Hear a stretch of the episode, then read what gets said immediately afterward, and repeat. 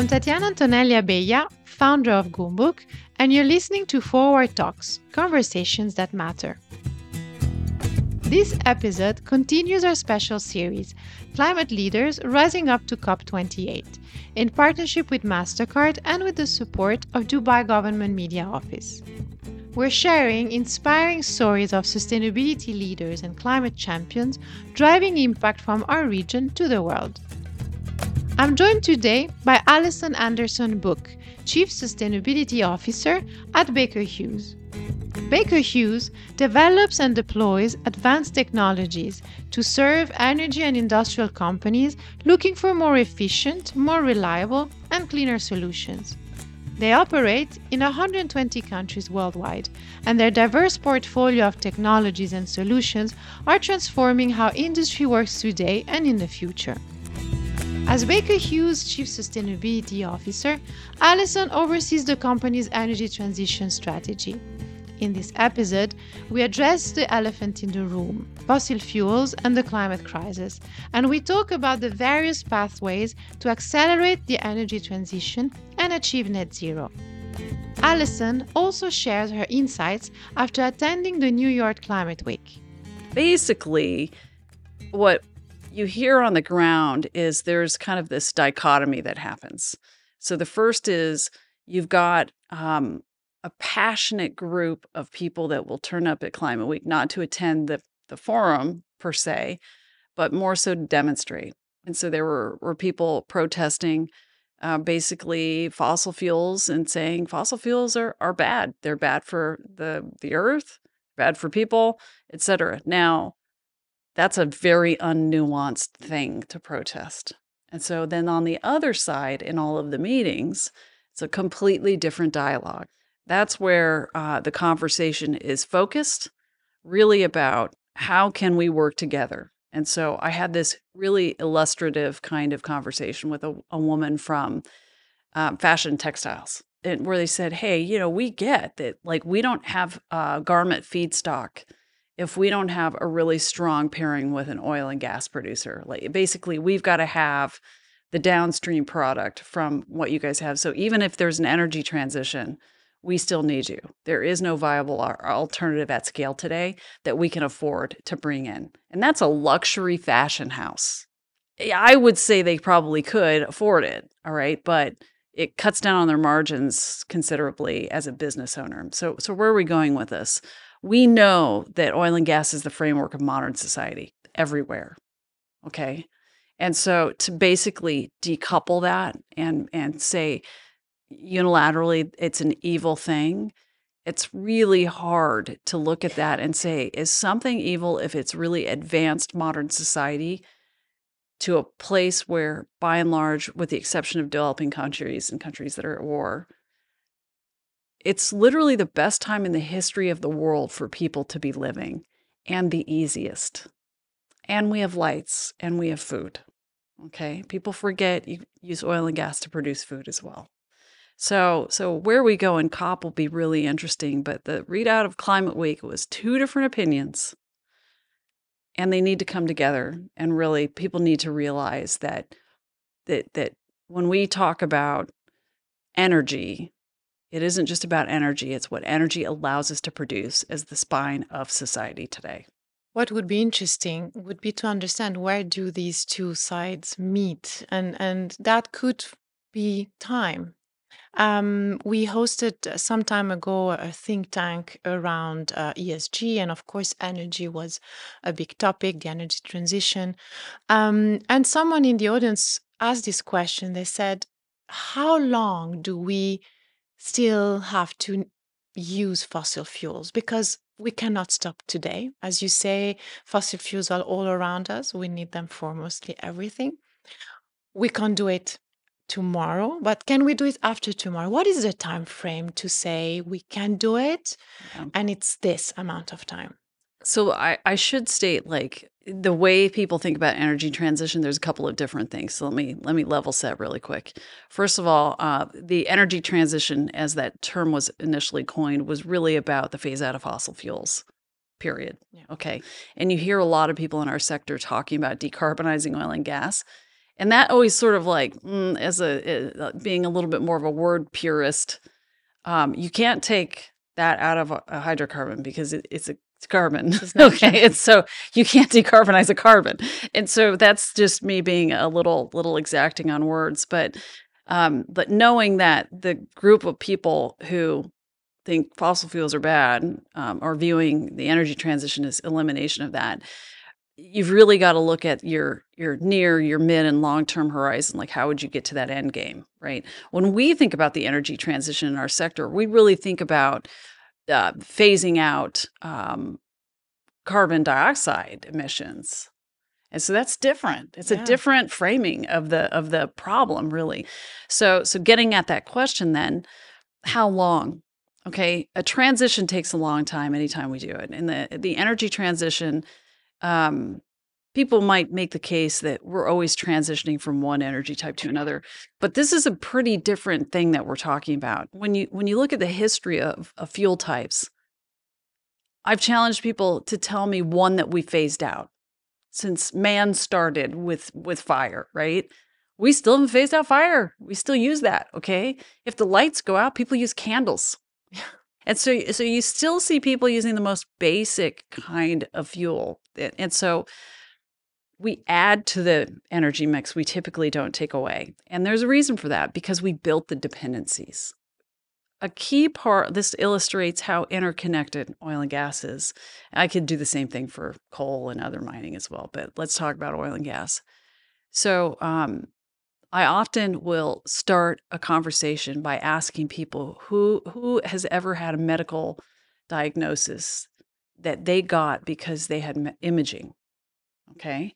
So when you look at MRIs, if you it, for for people magnetic resonance imaging, they have big big magnets. And those magnets are maintained because of helium. The only place we get helium from today is from the production of gas. So, literally, without helium, we cannot run MRIs. There's so much in the world that depends on helium production for its use in modern society that that when people start to think about that, I think that they would see what's being produced in a different light. So the energy transition for starters, I see oil as as being the thing that could go to a phase out, all right? that phasing out gas from modern society would be, I think, nearly impossible. Okay. Unless we have amazing breakthroughs in technology. But I personally don't want to see medical imaging going like I'm alive because of it. I'm one of the people who benefited. And so I feel very passionate about the need to keep a robust energy mix because it isn't just about energy. Well, that's a very different perspective on on energy. I wasn't aware of uh, of this aspect in the medical field. Yeah, I think what people aren't really dialed into um, on the energy transition is that because it's a transition, while everyone wants to leapfrog to an end state, that creates some pretty wicked problems for supply chains. Right on on a lot of the renewables, it's difficult to get it get things when you need them meeting the demand from the raw material side, there's a lot of challenges there. But when you think about just fuel shifting off of like an airport that might be because you know airports have to go all the time. Yeah. And so their backup power tends to be a diesel powered generator. They're just the worst. Mm-hmm. I mean, it's I, I, guess the only thing worse is if you had someone like shoveling some coal in some a burner, right? Okay, and so which doesn't make sense. So so if you can in the short term replace that diesel with natural gas turbine that can power that, the emissions footprint goes way down. And it's not even just that. There's other things in diesel that, that burn off. So, so that is an important phase shift in the energy transition. And so you don't always have to leapfrog. Um, there are going to be some things that happen in the near term and the far term, but the energy transition is going to be occurring over probably three or four decades, right? Uh, it just depends on what innovation comes and then what disrupts the world, right? Eh, with the geopolitics of the last couple of years, that's been a fairly disruptive event for rerouting energy around the world. Okay. Some parts of the transition sped up, some slowed down. So it's hard to predict. But 2050 as a goal is a good one. Um, we've got to move faster. People know that. Countries know that. Uh, but we have to be pragmatic about how we do it. Well, it's about bringing everyone together. Some entities, some governments might do it even earlier. That's right. But uh, not everyone, uh, unless there is funding, which is another big topic. Yeah. For COP, yeah. who's yes. going to fund all this energy transition? That's right. And you know, when you were talking about how much we've increased our need for energy, I remember a few months ago seeing a graph exactly of what you said yeah. on how much we've increased all the different types of energy sources that we're using. Uh, we've never decreased it. No. No, and this is scary, and this is something we need to to remind ourselves as well. Um, I'll make sure we share maybe this graph also uh, on our on our um, uh, episode uh, notes because this is data we need to share you know and maybe what is what is missing also here in the region is is data sharing i, I can see how now everyone is trying to you know accelerate a bit the process sharing um, experiences um, bad ones, good ones. I believe you're also part of the CSO network here in the UAE. Can you tell us a bit more? Because I think it's a fascinating uh, group of uh, chief sustainability officers who are really are doing an amazing job and are able to share, right? Yeah. So this network is something that that we've attended as Baker Hughes for a bit, but this was my first meeting, and I got to tell you the the value of being in the room and being able to meet people was um, immediately apparent to me you know, making the trip over here, um, at first blush, maybe people would say you go over there for one meeting. Well, it isn't one meeting because then what follows that network is a series of other follow up meetings that allow us to get together with other companies that are really prevalent in this region. But not just here. I mean, these are big global companies. The kind of people who were in the room was Unilever and Pepsi and numerous other really big companies, right? Microsoft and we, we're small by comparison, right?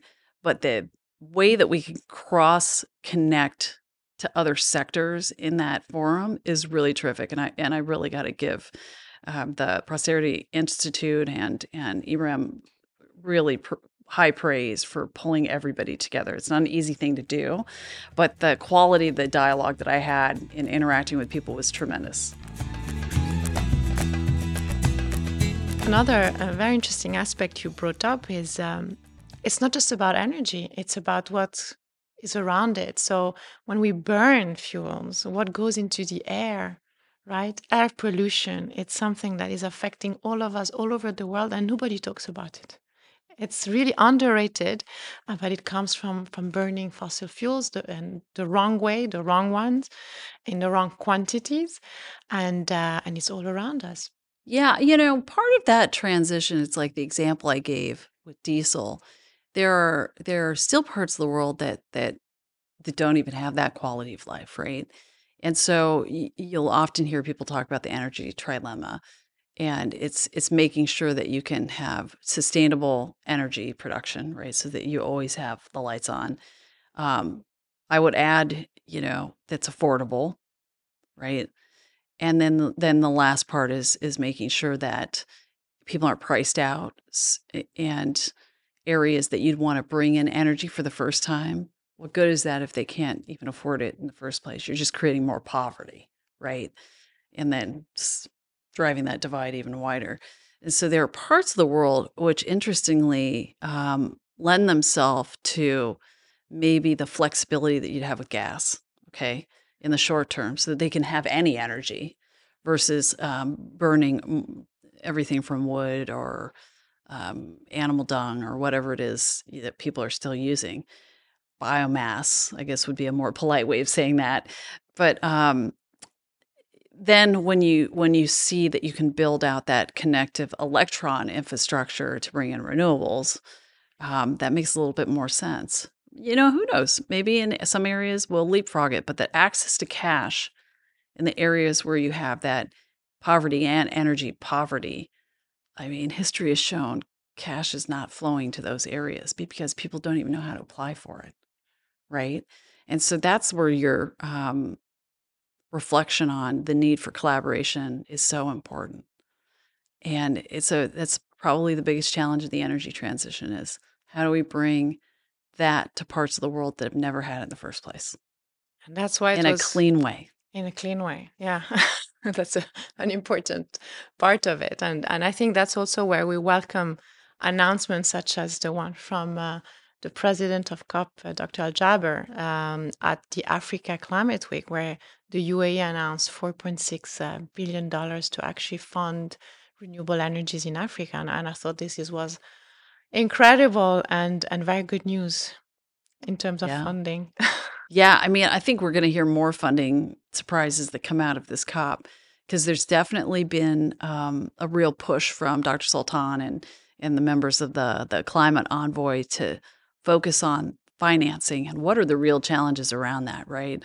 Um, there there's myriad of challenges around financing, but there's definitely um, private sector capital that's there, but it's the connective tissue that gets it deployed, right?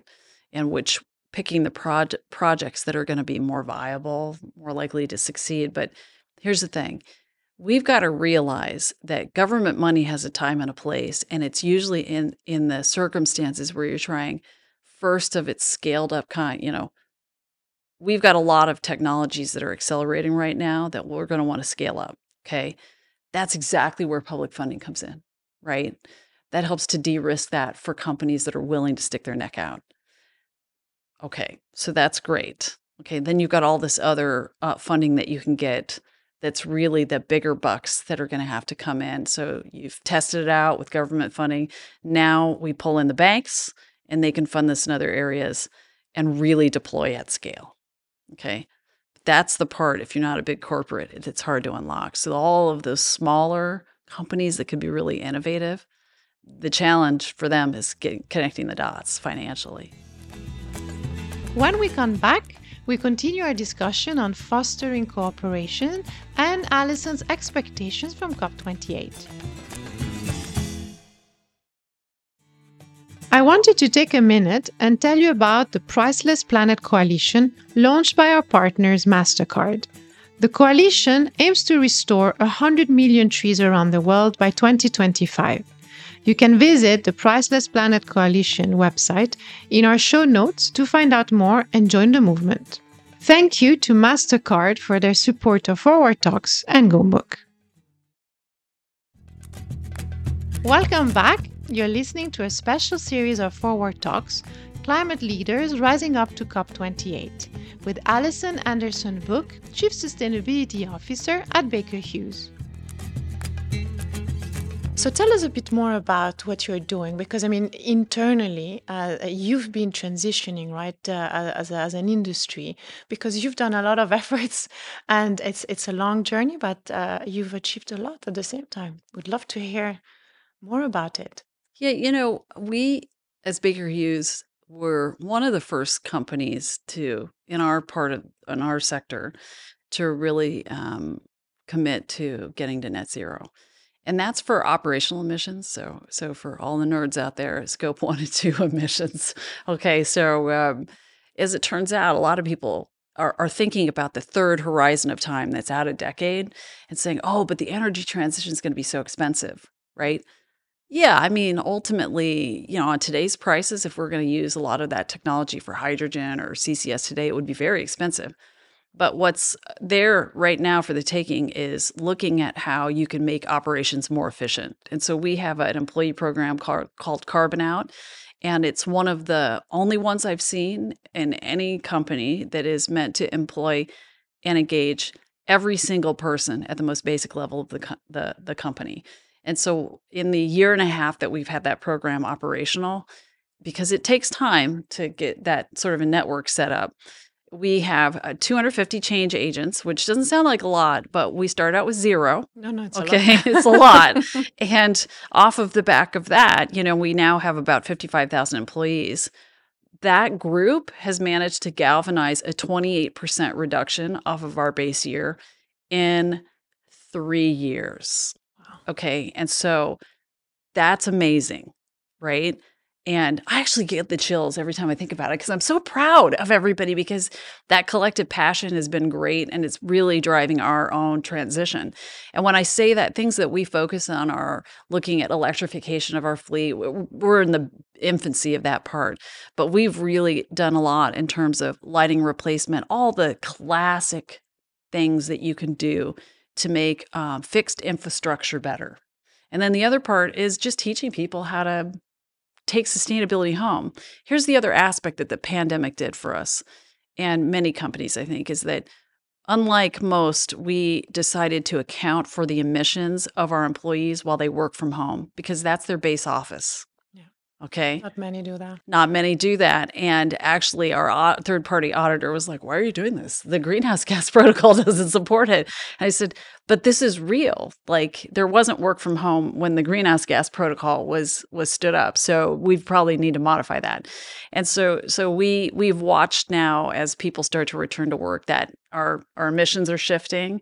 But that was really important. And then we offered some incentives to get people to think about um, how to make their homes more efficient. So they get to literally save money in their house, save us emissions. I mean, this is the the most effective way of bringing change, making it really personal. Okay, so that's the first thing. Then the second thing that we've been working on is is understanding our upstream and downstream emissions. So we do have an internal scope 3 goal right now. We're not ready to talk about it because I, I don't like putting something out without a plan. Okay. People need to see that we can do it and uh, and that means engaging a lot of people across our company. Scope three for us is tied to the emissions in our products. Okay, and if we are enabling continued use of oil and gas, then we've got to really be smart about producing products that are more efficient, that don't produce as emissions, that are closed system, and that is where our scope three reductions are really going to come in and be so pivotal because that means our customers, customers like ADNOC, are are going to get something that allows them to reduce their scope one and two emissions. That's pretty amazing. There's also another aspect of, of what you do that uh, is very important. I mean, you don't only serve the oil and gas industry; you also uh, move to other uh, energy sectors, and and maybe that also you can tell us more because that's sure. growing, and uh, and and we need that. Yeah. Well, so so we're a company that has this classic long-term oil, oil field service and equipment focus. That's what I think in this region people really know us for. But there's a part of what we do that's on on um, industrial energy technology and manufacturing. So we're, if you look at our emissions profile, we're it's really heavy on that side of it. Okay, because we make turbines and things um, for power generation. But in addition to that, we have a big digital portfolio and, and we put sensors on anything that rotates. And so our sensors show up all over the world and people don't even know that it's a Baker Hughes product. We also have other things that we do that are, are really quite cool. Um, one of my favorite things is it's called Waygate. And what Waygate is, is a way to image things like the inside of a phone without destroying it. Okay, so product testing often requires like for a long time um, the the first thing i learned about it was this was employed for batteries okay? It's batteries in cars. The way that they used to figure out if a battery was manufactured correctly is to cut up every the, every five batter like the fifth battery in a line so think about the waste. the waste. Oh my God, right? That's like a phenomenal amount of waste. 20% waste. How is that acceptable? And so what what Waygate allows uh, companies to do is we'll make the equipment and then they can use that to basically you can send the equipment like whatever it is you want to see without breaking it open and make sure that it that everything is where it should be in the manufacturing process, which is pretty amazing. And so we've got this broad array of technology, but the, the next frontier is our climate tech solutions. And so, so in that we focus on geothermal as eh, for renewables, and it's it's my personal favorite. I'm a geologist, and so I, I tend to want to talk about geothermal a lot. So I have to hold myself back. um, carbon capture and storage. Again, I'm a geologist, so I, I think a lot about carbon storage um, or sequestration, whichever term you want to use and and we focused a lot on on novel capture technologies as well because once you take the cost of capturing um, carbon down, um, suddenly it becomes just as a whole much more economic. We also have hydrogen. Um, we have um, our our main manufacturing site in Italy. It's in Florence, and that's an area where um, we're building out a hydrogen storage facility as well as testing because we have one of the one of the only commercial uh, turbines that can run on hydrogen today. And so right now it's a it's a natural gas hydrogen mix, but that's the great part of the energy transition is while things scale and we can test them, we can start with that mix what we have today with natural gas and there's not as much hydrogen that's available, right? But as that can change, then then you can suddenly have this turbine that you could put more hydrogen in and phase out natural gas in that case. Another aspect of COP28 will be to, yes, funding, but funding adaptation. Yes. And I know when we briefly spoke uh, before today, we uh, you actually mentioned this, right? The importance of funding adaptation because we talk a lot about mitigation. And maybe this is an opportunity to actually define what mitigation adaptations are and also explain the importance of adaptation for this COP. Mitigation is is basically taking the energy mix today and mitigating the impacts of um, CO2 emissions, like basically saying we're going to curtail that. So, mitigating the energy system today so that it produces less CO2. Okay. And so, most immediately, I think one of the big mitigative measures you're going to hear at COP is going to be um, zero methane emissions. Okay. By 2030. That'll be exciting. So, if we do mitigate, we should see more positive impacts faster. Okay at least in certain parts of the world. But in the meantime, knowing that we're probably not going to get to that as fast as we'd like, adaptation allows us to live in a hotter world. And here, I think that's like profound. We're good okay? at that. We have experience. Yes, it's very hot here. Okay. Yeah. And so um, imagine it getting hotter. Um, we've got to do a lot of work on adapting because we've got a lot of people that sit on coastlines that are going to have to come inward as sea level rises. And so the adaptation part is where We've got to put money aside so that it isn't about the response. It's about proactive adaptation. Okay. There are going to be people who are listening saying, Allyson, but how's that possible? Because you're adapting, and that is something that happens after an event happens, right? But you can anticipate that sea level is going to rise. And so maybe that means in an area they've never had a levee system, maybe we should put a levee system, right? Adaptations tends to be unsexy and it always comes in the way of um, too little too late giving money to fix a problem later this is where we need to focus today as well there's got to be a dual track we got to do them at the exact same time and we need to put a lot of more money in adaptation because uh, right now we're putting a lot of money in rescue in emergency. Yes. So instead of doing that after, and unfortunately seeing a lot of losses, adaptation is the same money. It just needs to be put earlier. Earlier, absolutely.